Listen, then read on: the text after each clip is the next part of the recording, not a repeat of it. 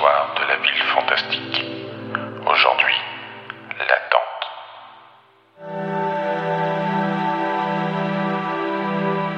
Je savais qu'elle était là, sur la place du marché.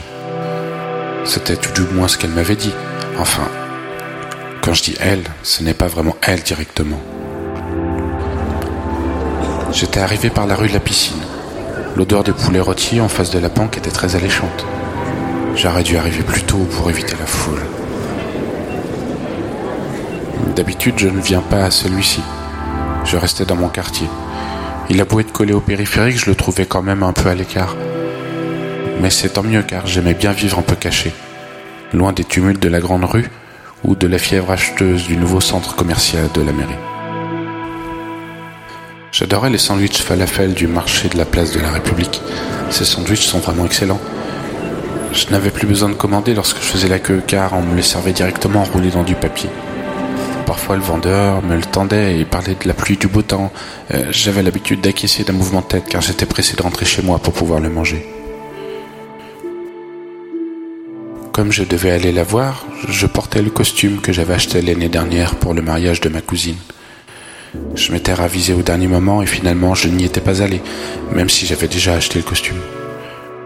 Je me disais qu'il servirait à une autre occasion et, et j'avais eu raison.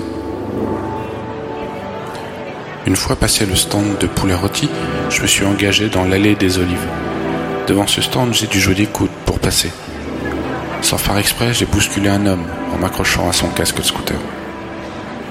J'ai ensuite tourné à droite au rayon des barres chocolatées.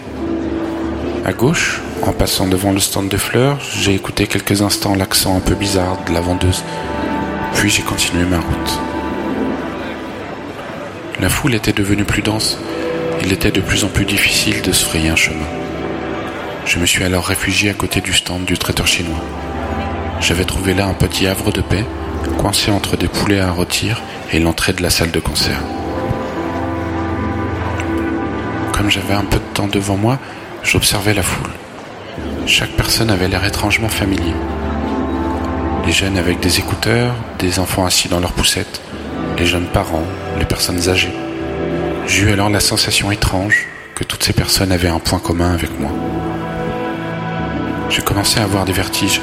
Je repris mon souffle et me suis concentré sur la raison de ma venue. La tente, la place du marché, ce dimanche. Mais comment la trouver? On m'avait dit que je la reconnaîtrais facilement. On m'avait dit aussi qu'elle me retrouverait toujours au final. Je me décidai alors à refaire un tour complet du marché. Sur la route, je me suis acheté un croissant aux amandes, puis j'ai longé la pizzeria. J'ai pris un café emporté avant de retourner au même endroit.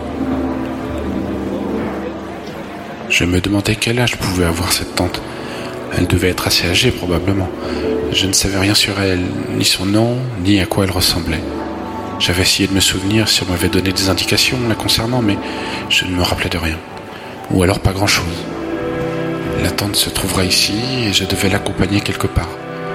Je regardais attentivement les personnes d'un certain âge qui passaient dans l'allée devant moi. La plupart continuaient leur chemin tranquillement. Parfois nos regards se croisaient, la personne souriait, mais ne s'arrêtait pas. Je commençais à perdre patience. J'avais hésité à refaire un tour dans les allées. J'allais repartir quand j'entendis soudain quelqu'un m'appeler. Vladimir, Je cherchais du regard la personne qui avait prononcé mon nom. Je n'avais pas rêvé. comment vas-tu, Vladimir Vous connaissez mon prénom. Vous devez être ma tante. Oui, je suis également la tante de toutes ces personnes qui sont en partance. Mais elles ne le savent pas encore. Il désigna alors d'un geste de la main la foule qui se pressait encore devant les étalages. Je trouvais sa réponse étrange. Elle avait l'air assez âgée, mais son visage était peu marqué par les rides. Elle portait une robe qui semblait être d'un seul tissu. Je la regardais. Il me sembla que je ne l'avais jamais vue. J'étais assez surpris, mais cela n'entama pas ma curiosité. On m'a dit que je devais vous accompagner quelque part. C'est exact, Vladimir. Pourriez-vous me dire où vous devez aller? Ce n'est pas moi qui est attendu, mais bien toi. Moi? Je ne savais pas. On m'attend, mais je ne sais pas où. C'est un endroit charmant et tu seras en bonne compagnie. Je suis content d'avoir mis mon plus beau costume. Oui, Vladimir, c'est ce qui était prévu. Il est temps de partir maintenant. Elle me prit alors la main et nous partîmes.